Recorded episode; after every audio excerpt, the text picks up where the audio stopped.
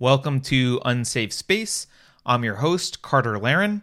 You can follow the show on Twitter at Unsafe Show. You can go to unsafeshow.com and please like, subscribe, share our videos at our YouTube channel, which is youtube.com slash unsafe space. You can also find us on your favorite podcast app. Just search for Unsafe Space. I'm going to talk today about the Gillette ad that was released on Sunday. I'm going to, this is another example of me just, I'm going to read an article that I wrote. I wrote a, a short article about this. If you'd rather read the article, just go to unsafeshow.com, read the article, and be done. If you're like many of our followers who would rather listen or watch, then I'm just going to read the article for you. I'll also include the video uh, that Gillette posted at the end of this so you can watch it for yourself. So you don't have to go search for it on YouTube. It'll be at the end of this video. With that, let me begin. The title of the article is Gillette The Worst a Brand Can Get. The idea that company executives in charge of a popular brand would systematically and voluntarily sabotage that brand may seem inconceivable to the average shareholder, but it's a real and growing threat as power hungry social justice crusaders continue to gain cultural acceptance and infiltrate corporate structures. The latest brand to show outward signs of this moral cancer Gillette. On Sunday, the Procter & Gamble owned brand of men's razors revealed its new The Best Men Can Be initiative, a benign sounding twist on the company's decades old The Best a Man Can Get tagline. To introduce the program, Gillette released a two minute commercial, which it pretentiously referred to as a short film. And while the company's description of the initiative itself reads like many similar efforts at corporate philanthropy, the language and attitude of the short film exposed something unusually grotesque about Gillette. Its executives harbor an utter contempt for their own customers. And their customers noticed. As of press time, the video has received 10 times the number of dislikes than likes on YouTube, so much so that the company has been vigilantly and repeatedly deleting top comments, which included sarcastic jabs such as Gillette, the best a cisgender boy can get, and My wife's boyfriend loved this, thank you. To many men, Gillette's short film produces a visceral sort of seething indignation.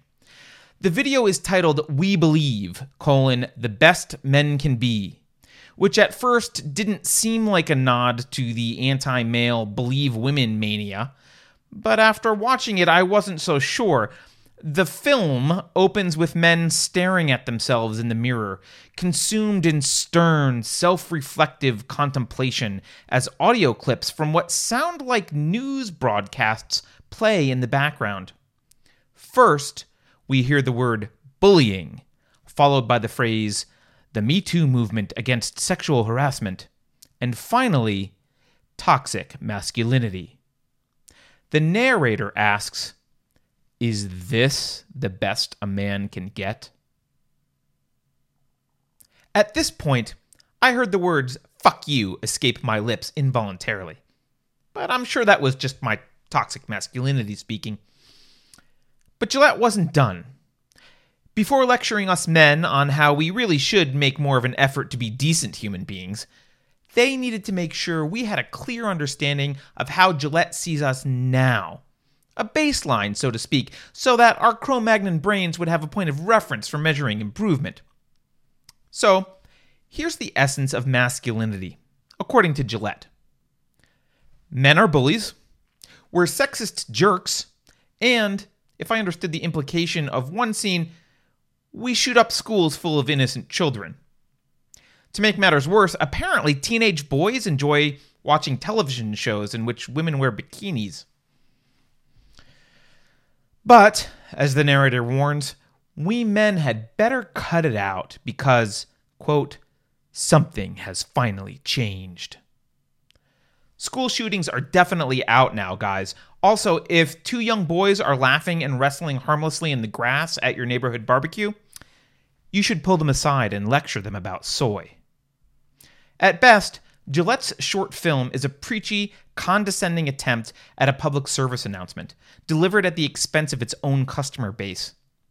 Perhaps the company's executives think of themselves as role models, and this is simply a crude attempt to condemn sociopathy and illustrate what they consider healthy male behavior. But if you're a Procter Gamble shareholder, don't count on it. More probably, this is just another example of social justice convergence, a term derived from John Stuart Mill's 1861 book Utilitarianism and recently coined by conservative author Vox Day to explain how social justice warriors invade organizations, usually through the Human Resources Department or some other oft ignored ancillary function, and proceed to usurp the corporate agenda for their own purposes, which are almost always at odds with the health of the business. Day describes the inevitably corrupting influence of this infiltration as the quote, impossibility of SJW convergence principle, which is that, quote, the more an institution converges toward the highest abstract standard of social and distributive justice, the less it is able to perform its primary function. In other words, thanks for the lesson, Gillette. I'm joining Dollar Shave Club. Thanks for listening. If you'd like to hear more about this, please join us this Thursday at 11 a.m. Pacific for our deprogrammed show. Carrie Smith and I will be live as we are every Thursday at 11 a.m. And this Thursday we'll be discussing this topic in particular. So hop onto YouTube and and watch us there.